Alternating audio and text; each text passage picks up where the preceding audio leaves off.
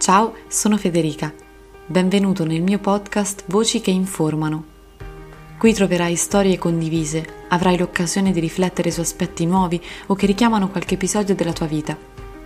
Siamo noi a formare la realtà che viviamo e questo noi è fatto di piccoli racconti di cronaca quotidiana.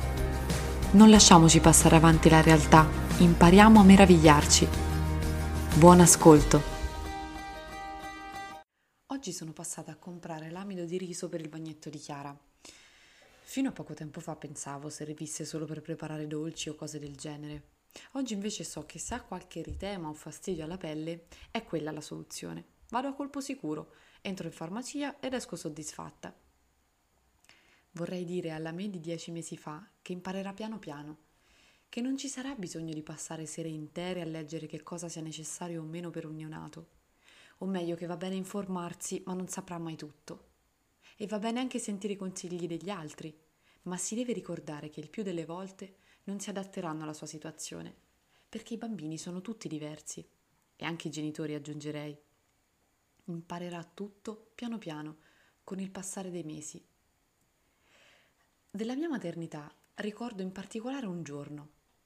Me lo ricordo più del giorno del test o di quando lo abbiamo detto alle famiglie in videochiamata. Era la settimana prima del ricovero in ospedale. Ancora credevo che Chiara potesse girarsi, lei era podalica, ma la verità è che sapere il giorno preciso in cui l'avrei conosciuta era per me fonte di preoccupazione. Voi direte, ma dai, vuoi mettere la comodità? Sì, ma io sono un po' così. Se le cose prendono il sopravvento sulla mia organizzazione, le prendo con più serenità e leggerezza. Imparo a farmi cullare dolcemente dagli eventi forse mi sento meno responsabile in questo modo. Ma niente da fare. Quell'appuntamento era lì ad aspettarmi con tutta la sua carica di responsabilità da prendere. E allora la me che aveva snobbato il corso preparto e poi si era ritrovata ad andarci entusiasta, la me che era convinta di sapere tutto perché veniva da anni di babysitter e sorella piccola, la me che non si aspettava nulla da quel parto così freddo in sala operatoria, si ritrovò in una farmacia a gironzolare confusa nel reparto prima infanzia. L'idea che ci facciamo di noi nel ruolo di genitori è molto definita per alcuni, o così sembra. Libri montessoriani, attività organizzate, allattamento, autosvezzamento o svezzamento tradizionale, omeopatia, pediatri di un certo livello, nido sì, nido no e così via. Io in quel marasma avrei voluto avere un'idea di me come mamma Pensavo sarebbe stato più facile, ma la verità è che le uniche due cose che mi mettevano a mio agio mentre Chiara scalciava dentro di me erano queste. Pensare a quando era mia madre ad aspettare me e sentire la costante vicinanza, paziente e mai pretestuosa di Tommaso. Inquadrata così tra queste due figure mi sentivo bene, ma quel giorno in farmacia mi scordai di tutto e di tutti e mi sentii pre- tremendamente sola, con la mia lista dell'ospedale in mano.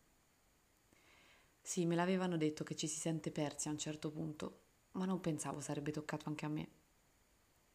L'idea di sapere il giorno preciso in cui sarebbe nata Chiara mi sbatteva in faccia una realtà conclamata. Non avevo una stanzetta da prepararle. Forse non conoscendo la data mi davo l'illusione di poter giustificare quella mia mancanza. Mi sentivo quasi in colpa. In quella situazione ben precisa si insinuò dentro di me il dubbio di non potercela fare come madre era quello il mio tallone d'Achille. Forse qualcuno potrebbe pensare, ascoltandomi, che non fosse chissà quanto importante avere una stanzetta. Infatti in tantissimi mi tranquillizzavano dicendo ma sì, fino a un anno non serve nemmeno una camera.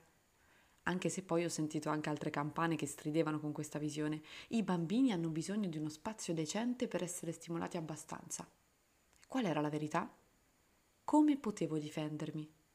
Io Chiara mica la conoscevo, Ancora non sapevo che le sarebbe bastato un imbuto per stare buona sul suo tappetino a giocare per ore, che sarebbe stata entusiasta di guardare fuori dal balcone, o che avrebbe adorato mettersi nel lettone la mattina accanto al suo papà, che sarebbe riuscita a trovare i nascondigli più impensabili anche in uno spazio ridotto, che il ciuccio non le sarebbe piaciuto, ma un giorno ci avrebbe preso confidenza per alleviare il mal di denti, così spontaneamente, senza forzature, e che gli unici spazi che avrebbe difeso con fierezza sarebbero stati il seggiolone per mangiare e le braccia della mamma per prendere il latte. Non sapevo nulla di tutto ciò e pensavo avrei dovuto sapere molto di più. 14 gennaio si avvicinava e la farmacista sembrava non darmi le risposte che cercavo. Probabilmente non sapevo neanche quali sarebbero dovute essere le domande da cui partire. Sapevo solo che quella cavolo di lista conteneva detergente e bagnoschiuma e non avevo idea di quale fosse la differenza. In tutta sincerità ancora non l'ho capita. E la farmacista mi guardò dicendo che non era necessario portare all'ospedale il bagnoschiuma o il detergente. Capite che guaio?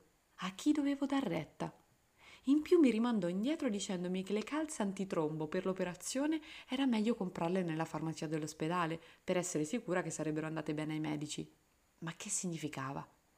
Forse era lì per confondermi ancora di più invece che aiutarmi? Sì, oggi posso dire di sì, perché tutta quella indecisione era stata necessaria, è stata salvifica e liberatoria. Ora sicuramente l'empatia non era uno dei suoi pregi migliori, ma in fondo mi aveva ridimensionata. Avevo intuito che le risposte che andavo cercando in giro in realtà le avevo dentro di me. Erano lì pronte per quando sarebbero servite non un minuto prima né un minuto dopo. Infatti oggi so che per la pelle di Chiara ci vuole l'amido di riso e che non le lavo i capelli tutti i giorni, che adora essere pettinata solo dal suo papà e che la crema corpo non le serve a nulla. Che basta un po' di calendula naturale per alleviare i fastidi del pannolino.